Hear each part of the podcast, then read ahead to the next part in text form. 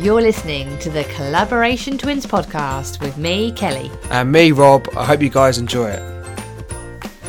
So welcome back to episode twelve of the Collaboration Twins Podcast. So in bingo terms, what's twelve? Because apparently I, eleven I, was less. I haven't got a clue what twelve is. I haven't got a clue at all. So welcome back, listeners. Um, so this, this episode, we're going to talk around play and development. No, yeah. play? Yeah, how, how how to play with your babies. Um, so I just want to firstly want to say thanks to... We put a post out this week on our Collaboration Twins Instagram page, and we had some phenomenal people respond back saying they want to come on a show as our guests. So we're going to just cover their story as being parents of twins. And we've got some really good ver- variety of different people, but also we're going to play things like Twingo Bingo and just have a really fun chat around what it's like to be a twin parent. Um, so that'll be coming shortly. So thanks for everyone coming through. If you're one of those people that's listening to this now and thought, oh, I'd love to come on their show, like we're featured now in the Apple Top one hundred podcast. Woo-hoo! So thanks for everyone listening out there. It's a phenomenal achievement for us. Uh, so before we get into it... Actually, before we get into it, I want to say something as well, Rob. Um, a lady that we have never met, Um, but we have connected through this podcast and we're now friends of an Instagram. Congratulations to Jenny and her partner because they have now welcomed into the world their beautiful twin girls. So, woo! Woo! There are more twins in the world. And I know she listens. Um, so, yeah, we just want to extend our congratulations. And and, and she's a champion because I, she was the one that I messaged this week and was like, she was like, I'll come on the podcast. I was like, Jesus, yeah, you're in the first, you're in the first two weeks. You're in, you're in that, you're in that, you, you've listened to our podcast. One of the episodes, you're in that bubble bubble moment at the moment, so but yeah, we'd, so we'd fair have, play have, to you. Love to have her on, especially being so new. So yeah, congratulations to Jenny. And we had and a, we had a lovely message as well this week from another listener as well, mm. um, and it's and there isn't it due soon to be a twin mum, isn't it? Yeah, I think Georgina. Yeah, bear with me if that's wrong, but yeah, thank you. Yeah, and we I, we genuinely love people reaching out to us and um, asking questions and following us like. We we set up this podcast. We said if we can just help one other parent yeah. out there, if we can spread a bit of our experience, because from what we hear from other people, they go on the Facebook groups and it's all doom and gloom, and yeah. that's not our experience, and that's not the experience of many twin parents. It you know we want to excite you and empower you and believe that you can do this and give yeah. you some of our our advice and learnings. So yeah, even when it is tough. Isn't it? Yeah. There's always the the bits that we can try and help you, give those hints and tips to get through that stuff. Well, look at today. Like, yeah, yeah, yeah. So Let, let's get in. Let's get into that part. So okay. The last week or so. So Ted and Erin are poorly. Yeah. They've had ear infections. Well, we thought it was an ear infection. It's definitely turned into an outer ear infection, and they've also picked up hand, foot, and mouth. Thank you, nursery. Um. So they've been really... No, but their doctor didn't necessarily say it was that, though. No, but they've been really under the weather. It's We've had some late nights again, haven't they, where they're not sleeping. It's, oh, yeah. God, we're not used to the late sleepless nights anymore. So um, It's big, been a big shock, isn't it? Yeah, we, we took them to the walk-in A and E today because it had been over a week, as recommended by one one one. We followed their procedures. And um, so we, you know, we double-dosed them up with a bit of Calpol and Nurofen. So we took them into the doctor and they were on form. They were giggling, they were talking to each yeah, other, weren't they? He loved it. The doctor found them hilarious. I was like, they are really ill. We've just, they've just, they've been Calpol'd up. um, so, yeah, it's been a little bit tough. They've got, what, what's it called it? Um, glue ear. Glue ear, yeah. So that's going to be, we'll, we'll, we'll do some developments on it, actually. We're going to do a podcast probably next week or the week after around... how you deal with that situation, because like this week, like of all weeks, isn't it? Mm.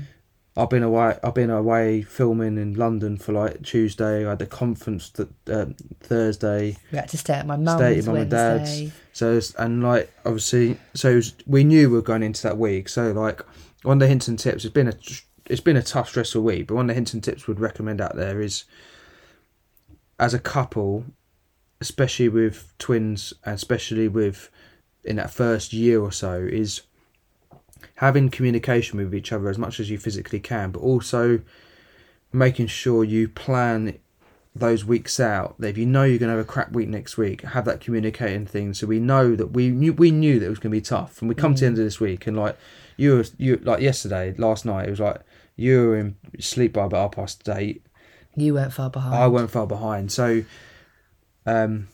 it was one of those weeks that we planned, we knew, and we got it through, and then you got another week or so, and then you're half term with the kids. Yeah. So it'd be plentiful with that. So we'll keep you updating on how the kids are getting on. And also, we, I think we want to do an episode on like how we've managed to, when you manage when the kids are ill and like what you yeah, can do. Yeah, because there's certain things about like what can you give them, yeah. like medicine-wise, that we didn't know that would be really helpful if we did at the time and things like that. But yeah. So we want to talk today about play, and it's probably one of the most common questions I see there on Instagram and Facebook. Help, my twins are four months old. What do I do to play with them? And the background, I'm going to big Kel up here because I think you're just a superhuman being. Like Kel's, Kel's currently training to be a child counsellor in special needs children. She's got a decade experience in dealing with primary school children as a teacher, and one of the things, the reason why she ended up going into special needs teaching is because of the ability to try and communicate with kids through play and actually get them uh, developing on a different level than what the standard curriculum we see out there uh, in mainstream stuff. So currently Kel's gone back to work and she deals with complex special needs children who are non-verbal, so quite at the extreme level of Uh, the spectrum, and she's trying to engage with those kids. So I've always been fascinated by Kel in her ability to connect with not only our kids but the passion she has for developing children through play. So this is going to be a great episode for you guys just to listen to, because the twins are very, very switched on purely based on what Kel's done through play. So I'm really proud of what she's done as a mother to our children. Oh, thank you. Don't cry, Kel. Don't cry. I'm not crying. No, no. no. You're like, oh, I've heard that one oh, before. Yeah, he said no, but that. no, okay. So no, but you are. I'm. I'm like you've come up with some. As a dad, I'll be honest with you. As a father, I'd be completely lost to this side to it. Um, that's just not. I'm not in that space at all. So let's start at the beginning, like we've done before. It just helps people, just in case they're in different levels of it. So like the first couple of months. We covered last time with development stuff and what you can do, but like the first few months it's quite hard to engage with some form of play because well it, they're still trying to find you themselves. Look at what play is. So they're in a stage what we call unoccupied play, which is where they're like, you know, kicking their arms and legs, they're looking at contrasting colours. Tummy time is a form of play, and as we spoke about last week, tummy time by having like an engagement toy in front of them. All of that's basic play. You foil mat. Just basically, when it comes to play, think sensory, and if you go from there, you can't go wrong.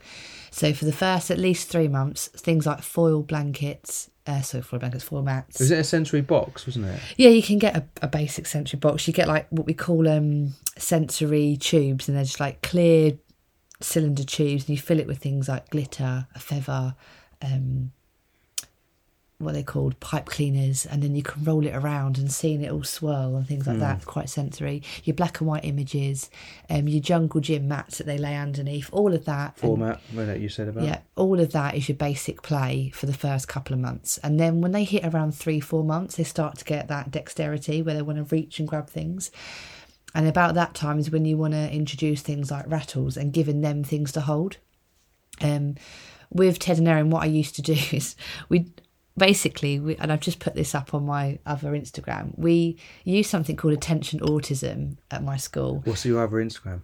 Uh, collaboration counselling. Mm. And I kind of applied that to Ted and Erin. So Attention Autism is actually designed for autistic children as a way to build up their attention spans and engagement. Um, and if you think about them on a global delay scale, they're not massively ahead of Ted and Erin, and babies have a really small attention span. So I was doing kind of like mini attention autism sessions with them to engage. So when they hit around three, four months, I would actually actively pass them rattles, and I would practice giving them in each hand so that they built up that dexterity and that hand-eye coordination. Um, you know, I'd always model it first. I also started to do with them is I'd give them a choice after a while, because I had two different rattles, and I'd hold them out in front of them and they would start to pick the rattle they wanted. Mm. Um, I remember that. Which was quite interesting because he, you don't think at four months you can have a preference. Well, they can, and they and we did. Knew it. Like Ted, Ted liked the um, Ted liked the blue handle the one. one. Erin liked the one that was more like a lollipop. And that was like that would look like a kettlebell. And no wonder the boy's got strong. He's like lifting a kettlebell rattle. Yeah. And Erin liked the one that's like a lollipop, which I stood on about a month ago. So you know, she doesn't know about that yet. So basically, what I used to do is I'd pick out just a couple of really eye-catching toys and just play with them. So like a rainmaker. Um, here you go. Look, these type of things.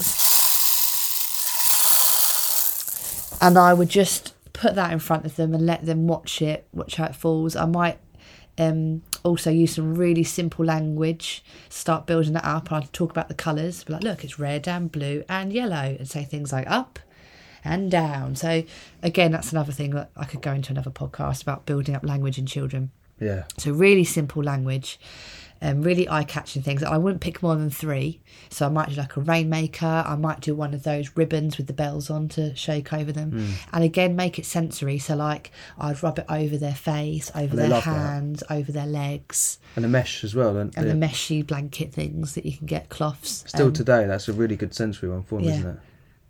And I used to do it with like feathers, and if you can turn anything into a song, turn it into a song. Um, I oh, do that loads. a lot. We got loads of it. So like I used to be like, tickle your head and tickle your nose, tickle your hands and tickle your toes, like with the feather. I remember that one in the office when I was working one day, and I was really trying to focus, and I'm, I've got an A D H D brain, and all I could hear you was repeating that same song over and over again. I was like, Kelly, can you just... can we just change it to a new song, please? I don't know which one it was. I was, oh, was like, that oh. the when I was breastfeeding? Yeah. I was like, Erin's got all of the booby. Yeah. She didn't uh, save any for like, her brother Ted, because Erin got yeah. all of the booby. You literally had that on repeat over and over again. She okay. did, though, that day. So, no, but that was that was a great one. So, like, the early stages, even from a baby, I remember we got that sensory stuff, and that was great, because that started to really, you could see that they... start to engage with their eyes, their hands, yeah. their so movements. So you think things they can see, things they can hear, things they can feel by you, like rub, you know, gently giving them those textual experiences, and use things like ribbons, feathers, um, scrunching foil, different textures, anything bumpy. They've got these little comforters that have got different labels of different textures on. They like that. Um, and then, yeah, by three, four months, it was building up to things like the... holding it, reaching out for toys, or reaching out to grab the rattle, rattling it. And of course they drop it a lot, but what you'll see first is them actually trying to reach out and grab. Mm. That's a really good sign that they're ready for things like that. And then they might rattle it and drop it, and again mix up the hands. And we did that for a couple of months. Um, so it'd be like, mummy shows you three interesting toys and does some little sensory things with you. And then I'd be like, now you have a little go at either kicking on the foil blanket, or you now have a go at rattling.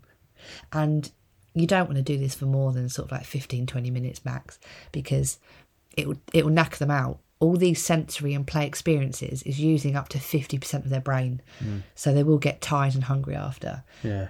Um, another great thing to do, and the earlier on you do it, the better. I started when I realised the kids could see. So remember we spoke about last week that they started to clock things. Yeah. As soon as they could do that, and they got um, they could see past their nose, I read them books. Mm.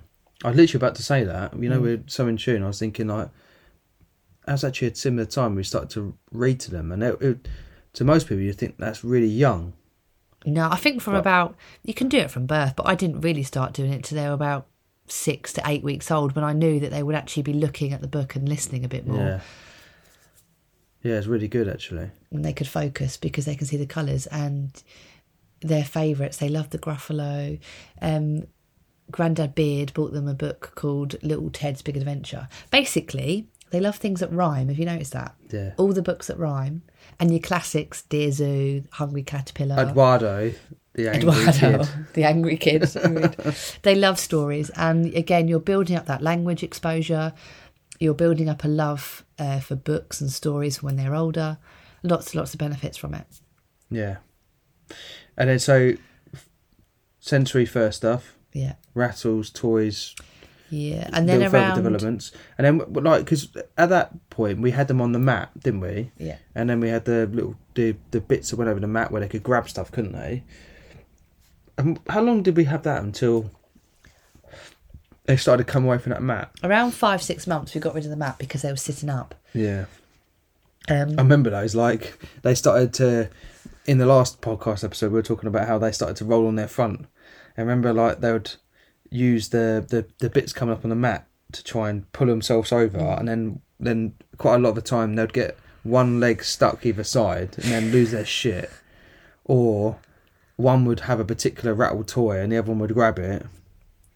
They do that now. We literally, and you, you probably do this as twin twin parents yourself, you buy them two of the exact same toy because there's two of them, but yet they will fight over one of them. And I'm like, there is the exact same toy here. Yeah. They do it now. And like even earlier, I gave their favourite thing to play with, if you've been following us on Instagram, for some time now, you can't beat a pack of wipes. I don't know whether it's the sound, the feel, they love a pack of wipes, and the T V remote. So one of them had the T V remote, one of them had the pack of wipes. And obviously they're arguing over who's got what. Ted wants them both. Erin wants whatever Ted's got. That great clip though we had a few a few months back where you had done like, it's like, a, oh my God, she's waving in his face. She's flaunting it. She's flaunting that she's got the pack of wipes. And Ted's tactics, so Erin's just, oh, I'm going to just snatch it. Whereas Ted is a bit more, he does the old snatch and roll and then rolls yeah. away. Whereas Erin just snatches it like, mine. Ted's like, mine, then rolls away. So so, uh, so we're now on to the point where they started to sit up. Yeah. Um, and then they start to, because of that, they're supporting the head by there and they're grabbing stuff. They're starting to lift themselves up. And so also, we started to give them a bit more of a... Yeah, I just want to backtrack a little bit. By getting them to grab rattles and shake rattles and things like that, you're encouraging that hand-to-mouth movement, which is great for getting them ready for baby-led weaning. Mm. Yeah, definitely, actually. And you know that. You're ready for baby-led weaning when they are putting things to their mouth and they want to grab it off of you. They want to grab the spoon and put it in their mouth themselves.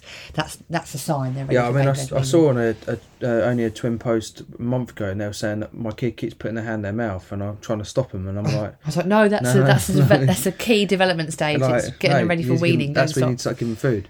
So, like, so from that point, they started to sit up. So we started to develop and give them a lot more...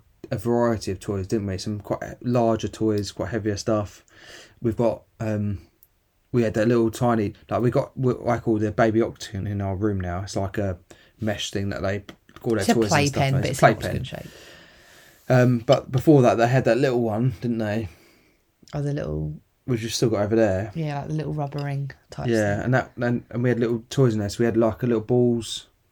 Um, Can't beat a pack of balls. You know, you get like ball pits, those type of balls. And then we'd hide little things in there, like the T V remote without batteries in it, little rattles, um, the Rainmaker. We've got, you get your classic walkers, don't you, that have got like spinny stuff and lights and buttons to press. And we've got one, it's quite a common one. What is it? The VTech one, the farmyard one, if you know what I'm on about. I've seen them everywhere. And there's a particular little red phone that goes on the hook. They love it. And they love that red phone, didn't they? As soon as you put it on there, they they both try and, now they're crawling, they both try and crawl over to get that phone first. Yeah. But, and I think that's really good, because actually from a de- development stage, we've not st- started to notice more like them grabbing and standing up on that mm. and trying to walk with it. Um, and also we've got, like from a from a big part, for our part, like from a development stages, sensory stuff. Oh, that's stuff like, I yeah, used to do, like, isn't it? Yeah, like sensory sen- room. Yeah, sensory room. Like, but even just from our like the light sensory stuff, like Ted. Ted is more sensory driven, which we've already we already worked out. But also the nursery is saying that he likes sensory stuff. Mm. So like from uh, a point where sometimes we call it Ted tantrums, where Ted has his little meltdown from transitions. Light, light led or sound led sensory stuff for him has always been a calming, a calming thing for him, just to break out of that meltdown mode. Yeah. So our go-to with Ted is we either distract him by taking him to the window, or we give him something that rattles or makes a sound or flashes, and it kind of gives him that sensory feedback. But yeah. Just saying that, just remember, I haven't done it so much recently because they're a bit older and because there's a great big playpen in the room. But from around three months. Until quite recently, I used to make my own sensory room. Um, I'm sure there's loads of videos and stories about it on Instagram, but very briefly, what I would do is I would shut the curtains and make it as dark as possible. Um, in the early stages, I had a lava, not a lava, yeah, a lava lamp type thing. we've now got like the fish tank. Again, if you've seen our Instagram, you'll see what I mean. One of those things that has um the water that bubbles and lights that change colour, and they've got little fish in it. But before we had one of those, I used a diffuser, but the diffuser had different coloured lights that would come yeah. up. So I would pick a particular calming smell. Um, they quite liked like the clary sage one or the lavender, and I'd put that on. So they got the sensory feedback of the smell. They got the sensory feedback of seeing the light change on it. The room was dark, so you got to see the light a bit more. I'd put them on the foil blanket, and I'd have maybe a little... Um, calming YouTube video on for babies, sensory mm. babies on. So the key is you don't want to oversensitize them, but I was very good, I think, at Little making light, light, our own sensory rooms. Wasn't it those that spinny light thing at a later date, wasn't it? At a later date we got one of those like disco balls that um and remember we went to um when we did it in Center Parks. Yeah, I made didn't one. we? We couldn't, oh, bubbles. We couldn't get, blowing bubbles is a massive get, one. We couldn't get into the uh, sensory uh, Centre Parks room because they only had one baby space left, and we couldn't pick like between the two of them. And they were under, they were still under six months, weren't they? By then, mm. so so we had uh, we Kel did it in the lodge in our lodge we were staying at. So we did we did a sensory thing, didn't we, with them in there? Yeah, if you again go so on, cool because you can feel go it. Go on YouTube and you can get like little calming baby sensory videos. Put one of those on, a nice little lava lamp or, as I said, a diffuser, because then you get the smell as well as the cool lights that change colour. Blow a few bubbles whilst they're laying down on a full blanket. Don't overcomplicate it. Don't over-sensitise them. And then I mixed it up. So when it came to Christmas, I gave them a Christmas sensory room and I gave them wrapping paper to roll on. Mm. Um, and they looked at tinsel and the, the balls. Um, and we had the Christmas lights on. So... yeah, you can um, really play. I'm actually going to get to the next stage of sensory play with them now. So I'm going to start making them sensory bags, which is basically a really quick thing you can do because um, they're about they're ten, ten, eleven months now. So you get one of those Ziploc sandwich bags, fill it with um, hair gel, and then you put things in like little um, baubles, glitter, a feather, and then the children... use their fingers and move it all around. It's a bit like that. that um, I've not done that yet, but that's where I'm going to next. A bit like that black and white fish thing we had for a while. Yeah, the fish mat. They love a bit of water. That's good, isn't it? Because um, the other thing they're ready for is um, edible messy play, which I'm going to do in the summer. Yeah, I'll do a nice podcast episode on that. Yeah, so I'm and also, quite, and also, I, am, uh, I think uh, I'm quite good at play, but I've learnt this from my special needs teaching, and it was quite interesting coming back to work. I've said I understand now what I was doing. Having had my own children, it feeds back. Like, I understand my kids more being a special needs teacher, and I understand teaching more because of my kids. Yeah. Because you see the development. So I, a lot of my learnings, it does come from research and background and pedig- pedigree and everything I've I've learned. Yeah. Um. But yeah, there is method to my madness. And we, if the kids are better, we were looking to do... play thing, weren't we? Yeah, they're ready for soft play now. Soft as well. play. So we can we can we can update you how that sort of goes as well in the future as well. I have taken them to soft play, but they're not getting a great deal out of it because they're only really sitting and laying on their front in a ball pit. Well, they can do that at home. I, I took them to get the experience and socialise them a few times, but now they're really crawling and really standing up on things and really chucking themselves around. They're really ready for a decent yeah. bit of soft play now.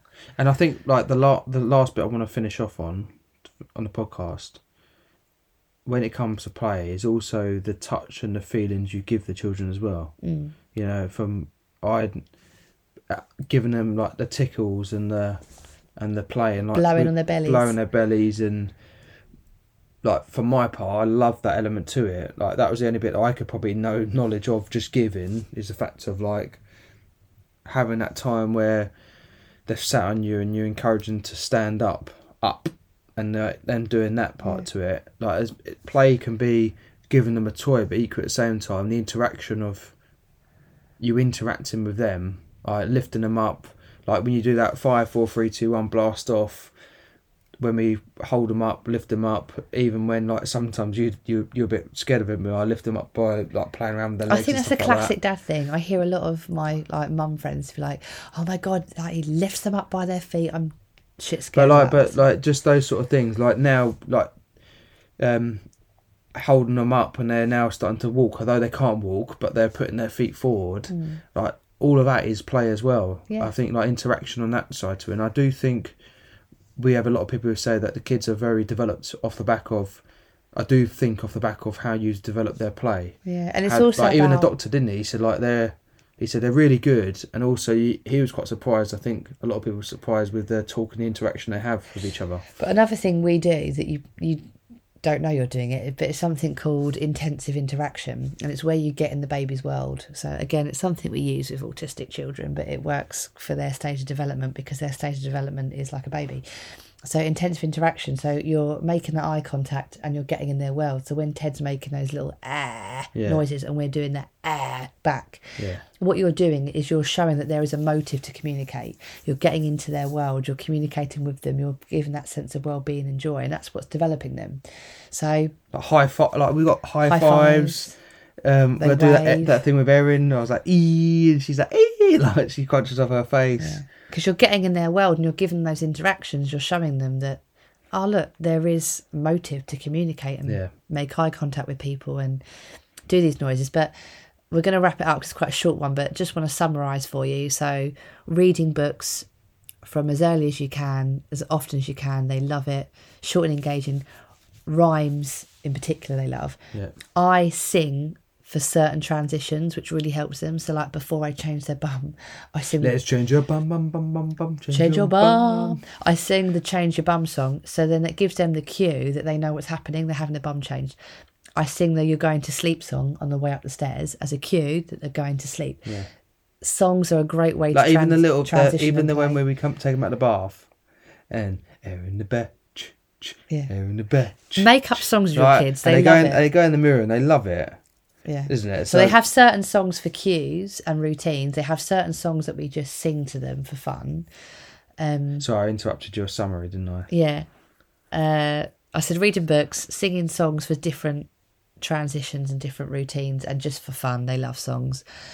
Um, when it comes to play, think sensory. So sounds they might like, different textures to feel. If you want to throw in some incense or... a diffuser for smell, um, YouTube sensory sensory, sensory videos things for, you can for see. babies, and that lot is phenomenal. Um, some of the stuff I used to have on the early some of the, stages. You know what, some of the best classic things are, especially when they're sitting up and they've got that hand-eye coordination. Go in your kitchen, give them some pots and pans and a wooden spoon, and that will entertain them for about an hour. Yeah. And again, it's real life. It's context for them. Like they see mummy and daddy when they're in the kitchen. They're walkers. They see me cooking and using the pans. I mean, I'm. constantly kicking them out the way yeah. so they're not by the stove, but um again, that's real life contextual experiences for them. So give them pots and pans to play with because it's different sounds, different textures. It's, you know, it's it's the wider world. It, you don't have to overcomplicate it, but I would say if you're particularly concerned about play, there is a really good Instagram that I found. It's called My Motor Baby. And they've got some fantastic ideas, mainly for toddlers, if I'm honest. But they've got some great early years and baby play ideas um, that I've only recently found. And some of them I'm like, oh, I'm going to start doing those with the kids well. So that's a good one. But yeah, stories, songs, or, or interact follow, with them. Follow us on Collaboration Counselling, yeah. uh, t- um, Collaboration Twins. Uh, you put me off again. Reading, songs, think sensory. Give them real life contextual things to play with, like pots and pans. Yeah. Um, intensive interaction with them, get in their world. You know, the basic stuff you do as parents, tickling, blowing on their belly, playing with them. And also, last thing I'll probably say is, when it comes to toys, don't overcomplicate some of the stuff you get them, because some of the most simple, inexpensive stuff is what stuff they want.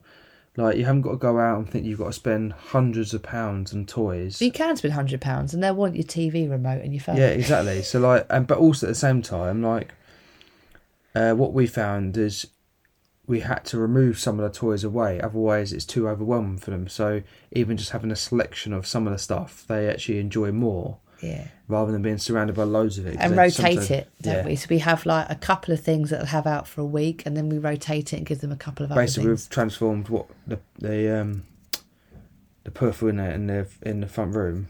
It's got like a storage bit in there, and it's like our toy storage. Yeah. Taken from your mum, isn't it? Yeah. Yeah. So we wrap up to today's show. Yeah. So hopefully we've given you some ideas for play, um, and how to interact with your baby, babies, should I say? And if you're listening to this and haven't reached out, feel free to reach out if you want to feature on this podcast. We'd love to have guests on here, talk about your own experiences. It's all about helping the twin parenting community that's out there. Um, and normalising, like, yeah, I've just been quite um, honest on, if you watch me on Instagram, I'm quite honest when I'm having low days, if yeah. I'm struggling. Or like, you know, I've got grumpy with the kids. I'm quite honest about that. It's not all sunshine and rainbows, but equally, I do show you the sunshine and rainbows, yeah. and I show you the mundane in between. Yeah, exactly. So let's just normalise the whole spectrum of what it is to be a twin parent. So thanks for listening, guys. Tune in to next week. Ciao.